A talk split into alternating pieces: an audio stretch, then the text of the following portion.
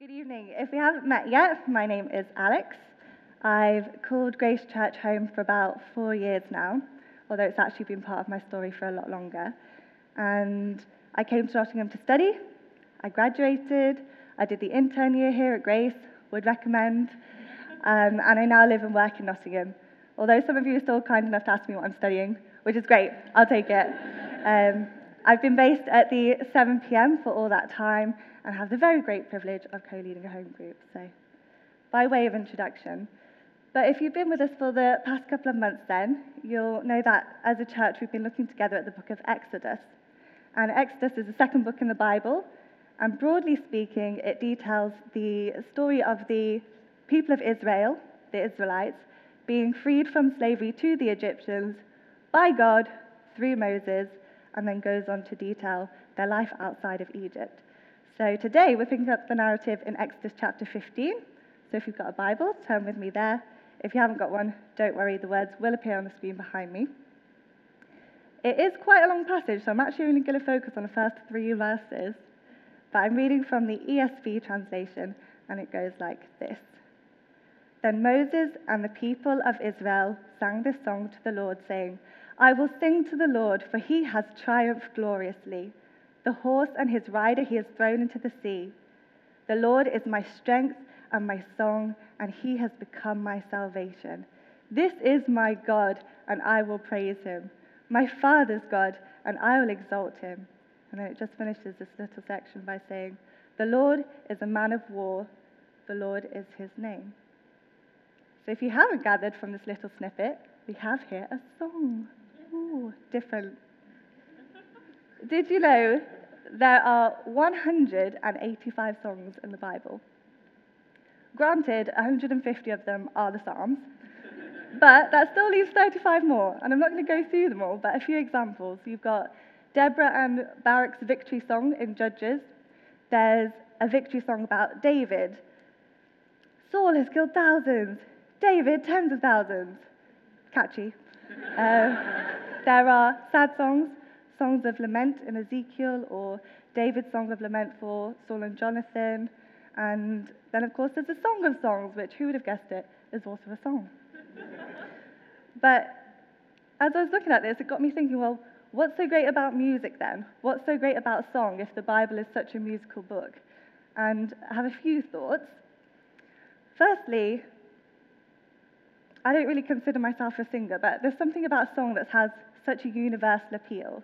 If you think about all the reasons why we sing, you sing happy birthday, you sing nursery rhymes to children, you sing at sporting events, you sing when you're dancing on a night out, or there's always that half singing, half chanting from the 10 on the backseat of the bus. There's something about song that is bonding and unifying, and so much more so for the people of Israel who've just been freed from Egypt. You know, they're now officially their own nation, if you like, and this could even be considered their national anthem of sorts. And it's certainly a song that is repeated throughout the Bible. You'll see echoes of it throughout Scripture everywhere. And there's something about music that helps us to retain information. You know, we teach kids the alphabet through song. There's something that helps you remember. And so, song is such a great way for Israel to preserve their history in a society where a lot of them can't necessarily read or write. But finally, there's something about singing that allows you to express your heart in a way that you can't always do when talking. Israel has just seen God do the miraculous. How do you put that into words? I like the way one commentator puts it. He says, There are moods of the soul that can only be expressed in poetry and music. So, what's the mood of this song, I hear you ask? It's a song of celebration, pure and simple. It's a celebration of who God is and what he has done. And note I say who God is. It might be called the Song of Moses, but it's all about God. It says, I will sing to the Lord, for he has triumphed gloriously. The horse and his rider he has thrown into the sea. God has miraculously parted the waters of the Red Sea to allow the Israelites to pass through and then drown the entire Egyptian army in that same sea. But all the language of it testifies to God's power. Pharaoh's chariots and his host he has cast, or sometimes the word is hurled like a javelin, into the sea. Your right hand, which is a symbol of power, your right hand, O Lord, shatters the enemy. At the blast of your nostrils, the waters piled up.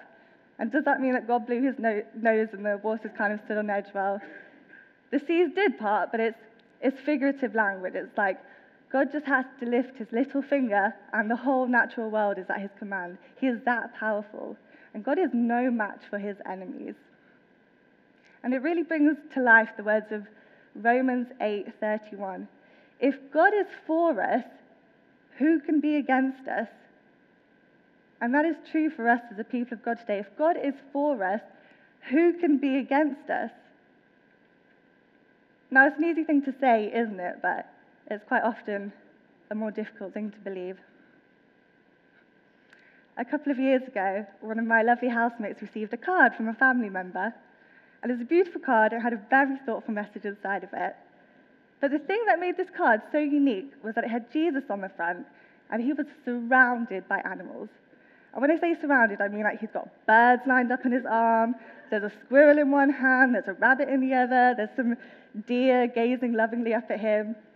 And we thought it was hilarious because it was a bit like, is this Jesus or is this Snow White? Like, I'm not, I'm not really sure. So we actually affectionately termed the card Snow White Jesus, and we do still reference that today. My point is is God kind? Yes. Is he loving? Yes. Would woodland creatures flock to him if they saw him? Quite possibly. but that is not all that he is, and we're missing a trick if we think that's all he is. In the verses we've just read, it says in verse 3 the Lord is a warrior. It says the Lord is a man of war. In the book of Revelation, chapter 19, the writer John has a vision, and this is what he sees. He, sees then, he says, Then I saw heaven opened, and behold, a white horse. The one sitting on it is called Faithful and True, and in righteousness he judges and makes war.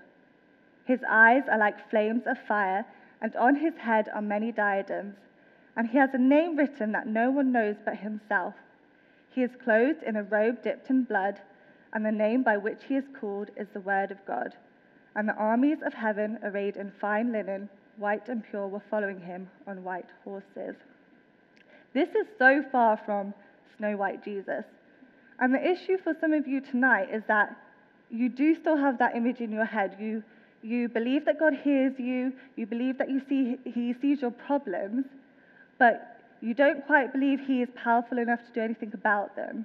You're kind of thinking he's sitting there going, mm, oh, yeah, that does sound really difficult. I'm, I'm so sorry that that's happening for you.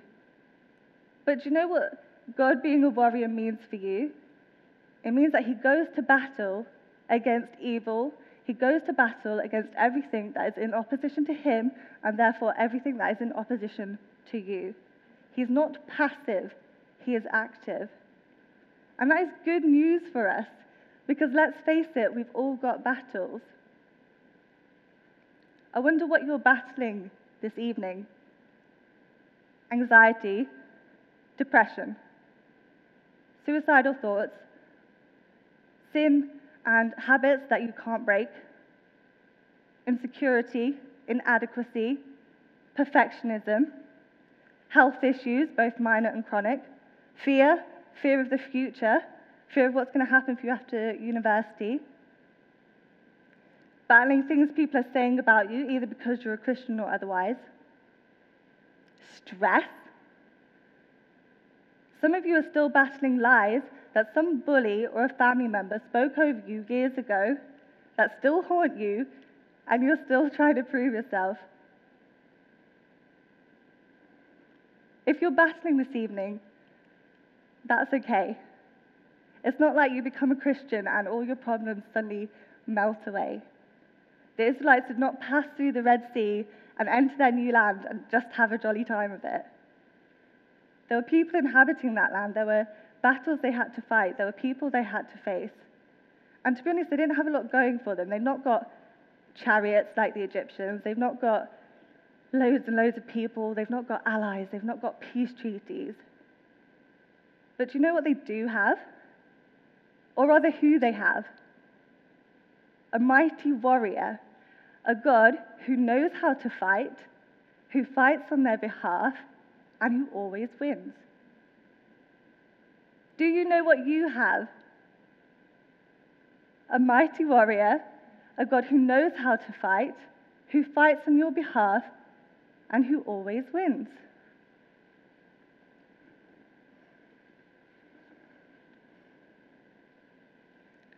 And some of you just need to let him do that for you tonight. Some of you just need to let him fight on your behalf. As Israel say in verse 2, they say, The Lord is my strength. The Lord is my strength. The Lord is my strength. You are not your strength. I am not my strength. And sometimes we can forget that because we live in this world that tells us that you've got to be strong in yourself. Guys, I, I feel particularly for you because there's so much stigma, isn't there? You, you've got to be strong. You can't show your weakness. You've got to take it on the chin. Man up. And women to the same extent. Oh, you're a strong, independent woman. You don't need no man. You don't need anybody to fight for you. But then what happens when we face our circumstances and actually we feel like we're losing, we can't overcome it, we can't defeat it, we can't get ourselves out of it. Suddenly we feel like there's something wrong with us. But there's not anything wrong with us, it's just not how we were made to be. As men and women created in the image of God, we are, we are called to display strength. Guys, you are called to display um, a glorious strength to the world, and, and women the same. But it's not our strength, it's His strength. And his strength is so much better.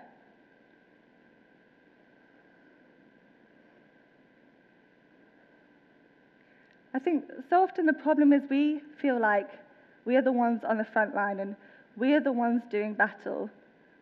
And we're looking behind us going, God, where are you? I thought you said you'd have my back. When God's already out in front leading the charge and slaying your giants. I love the way the song puts it. It's a song called Defender, and the lyrics go like this You go before I know that you've even gone to win my war. You come back with the head of my enemy. You come back and you call it my victory. Ask him to go ahead of you into your battlefield. I'll be honest, there are more days then I'd like to admit where I wake up and I think, Lord, I can't do this. I do not have the strength to face this day. And sometimes it's because objectively there's something not great in that day that I need to face. And sometimes it's just because the daily grind gets to you, you know? And the best thing I can do on those days is pray and say, Lord, go ahead of me. Go ahead of me. Fight for me. And my advice to you is to do the same. Ask Him to go ahead of you into that exam room. Ask Him to go ahead of you into that doctor's waiting room. Ask Him to go ahead of you into your boss's office. Ask Him to go ahead of you into that social event that brings you loads of anxiety because He will do it.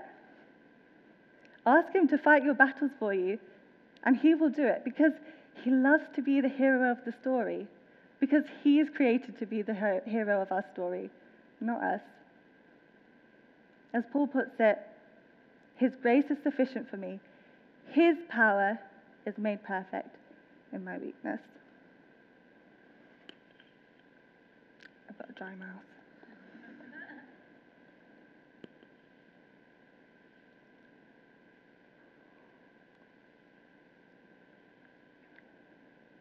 Some of you might be thinking tonight, okay, Alex, I get it. He's powerful. I get it.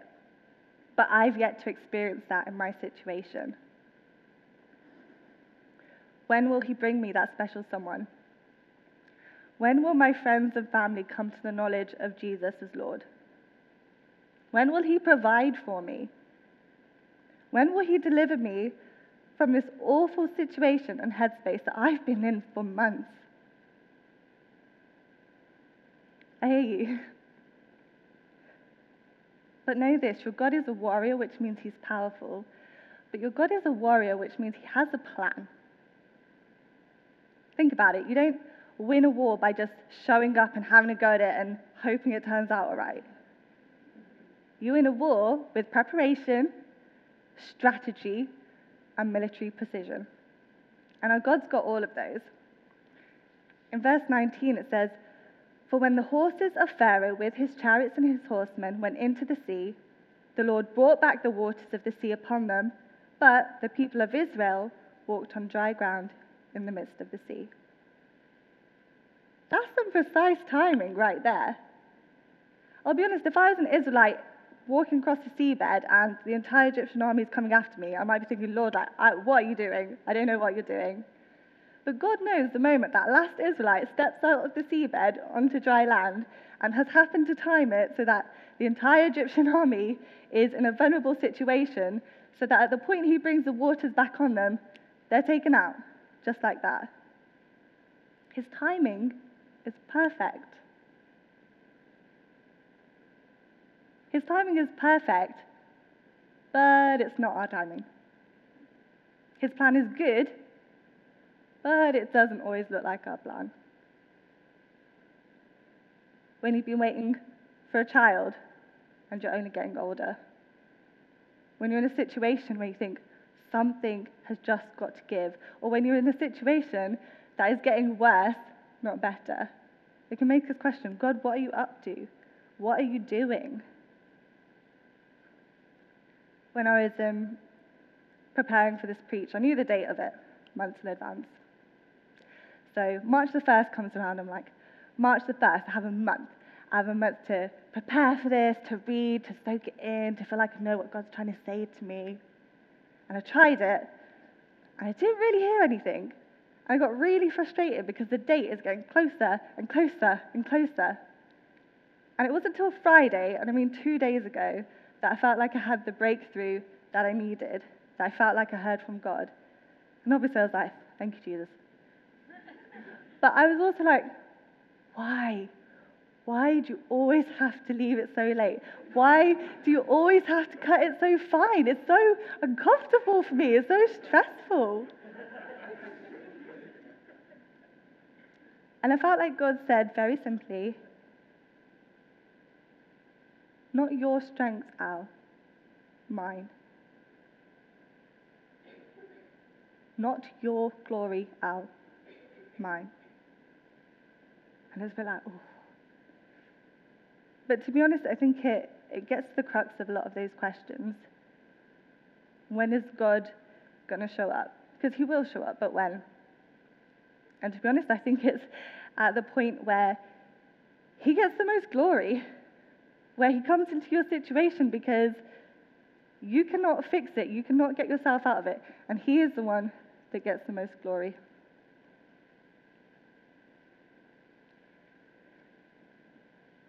He's not unable, He has a plan, and it might not always look like your plan. And I'll be honest, sometimes His plan does not look like deliverance out of your situation, which can be a really hard thing to hear. But His plan is always to draw you closer to Himself. Why? Because at the end of the day, yes, He's powerful but he's also personal. As the Israelites sing, the Lord is my strength, the Lord is my song. Friends, is this not the greatest claim of Christianity? That you can know this powerful, awesome God personally and intimately like you'd know a friend. God is not a generic faceless force. God is not the universe. God is not karma. God is not, oh, I'm really glad you found peace in yourself. And I say that because people have said that to me and, and, and friends who I love dearly, so it's not a criticism, but it is a misunderstanding. Because I've not found peace in myself. I've had an experience, a supernatural experience, where I have met with the living God and it has changed my life forever. He's personal. And you can know the supreme God for yourself in that personal way too. He is always drawing us deeper into knowledge of Himself, deeper into relationship with Him. And I love the way the Israelites put it. They say, The Lord is my strength and my song. He has become my salvation. That's not a head knowledge thing, that's an experience. And to be honest, you only really know Jesus as your savior, savior when you're in need of saving.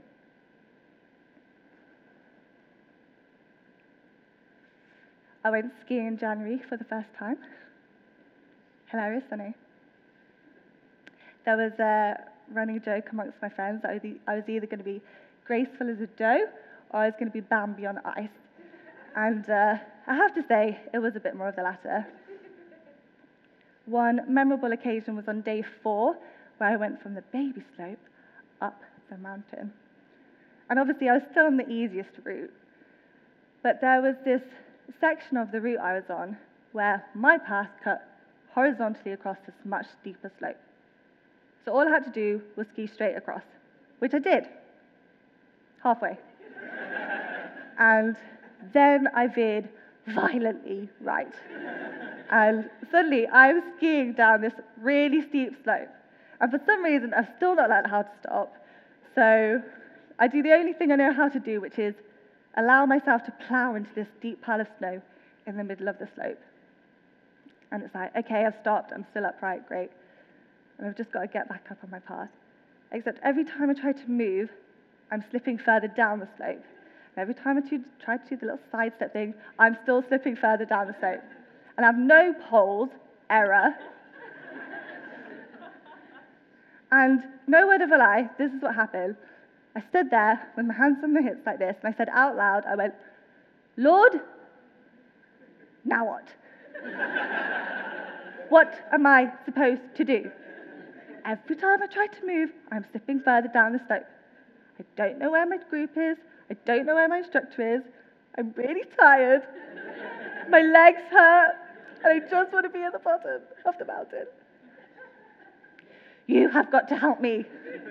You have got to help me. And then I stood there and wondered how many hours of daylight there were left and just thought about what a pathetic and expensive way this was to die. and then, over the crest of the hill, this man appears. And he skis straight up to me and he holds out his arm like this. And I think, oh my goodness, Jesus has come back. no, I don't. Obviously, I don't. But I did think, a saviour. And bless him, this lovely French man hauls me back up the slope and sets me on the right path. Amazing. it's a funny story, but it's not far off the picture of what God has done for us. Because as hard as it is to hear, Romans 5:10 says, for if while we were enemies, we were reconciled to him, that's reconciled to God, through the death of his Son, how much more, having been reconciled, shall we be saved through his life? I'll be honest with you, I've never really thought of myself as an enemy of God. It's just not the label I'd like to go for. But as I said earlier, anything that is in opposition to God he doesn't, he doesn't like it, he won't tolerate it. Sin is in opposition to God because we, we fall short, we fall short of his standard of perfection. And the Bible says the only way to, to get around that is to pay the price, pay the penalty for sin. And the penalty for sin is death, it's eternal separation from God. And you kind of think, well, sorry, wait, how does that work? I can't not never do anything wrong ever again. But you're telling me the only other option is eternal separation from God. I feel, I feel like my hands are tied a bit here. It's true. We're stuck, right? We need a savior. But this is what the second half of that verse says. We are reconciled to him through the death of his son. So when Jesus came down to earth and died on that cross, he took our sin, he took our shame, he paid the price for us so that we don't have to experience that separation from God. He experienced it himself. Thankfully, it was not eternal separation because when he died, he rose again three days later and he, he lives on. He got us out of the stickiest situation that we could have been in, that we could have been in. And we go from being enemies of God to being beloved sons and daughters. Yes, the Israelites were delivered in a miraculous way, but we have experienced an even greater salvation. Not just being saved from hell, but being saved to know God and to be known by God. And He does know you. He knows exactly where you're at. He knows every thought and worry that flits across your mind. He knows the times that you cry and nobody else sees it because you won't let them. He knows what breaks your heart. He knows what brings you joy. He knows what makes you smile. He knows your biggest fears. He knows your wildest dreams. He knows you and He loves you. And isn't this one of the greatest cries of the human heart to be fully known and fully loved? We can have that in Jesus. Isn't that incredible? I get stand up. You know, this song, this Song of Moses, is the first song that appears in the Bible. But did you know it's also the last? In Revelation chapter 15, it says this Then I saw another sign in heaven, great and amazing seven angels with seven plagues, which are the last, for with them the wrath of God is finished. And I saw what appeared to be a sea of glass mingled with fire, and also those who had conquered the beast and its image and the number of its name standing beside the sea of glass with harps of God in their hands. And they sing the song of Moses and the servant of God and the song of the Lamb, saying, Great and amazing are your deeds, O Lord God the Almighty. Just and true are your ways, O King of the nations. Who will not fear, O Lord, and glorify your name? For you alone are holy. All nations will come and worship you, for your righteous acts have been revealed. Although it says Song of Moses and Song of the Lamb, the, the inference is not that they're separate, but that they're the same. And you might think, well, why? Why not just the Song of the Lamb? Like, why this other song? Well, God is the same yesterday, today, and forever. And it can be easy to think, oh, Jesus is my Savior because He saved me. Well, actually, God has always been Savior, so He saved you. And He is worthy of praise for every single historical act that he has performed that brings him glory. So, if you're a Christian here this evening, the deliverance of the Israelites out of Egypt is your spiritual ancestry. You can praise him for that. You can praise him for all of the events and things that have happened throughout history in your lifetime, in your parents' lifetime, and things in the present too. He is so worthy of our praise.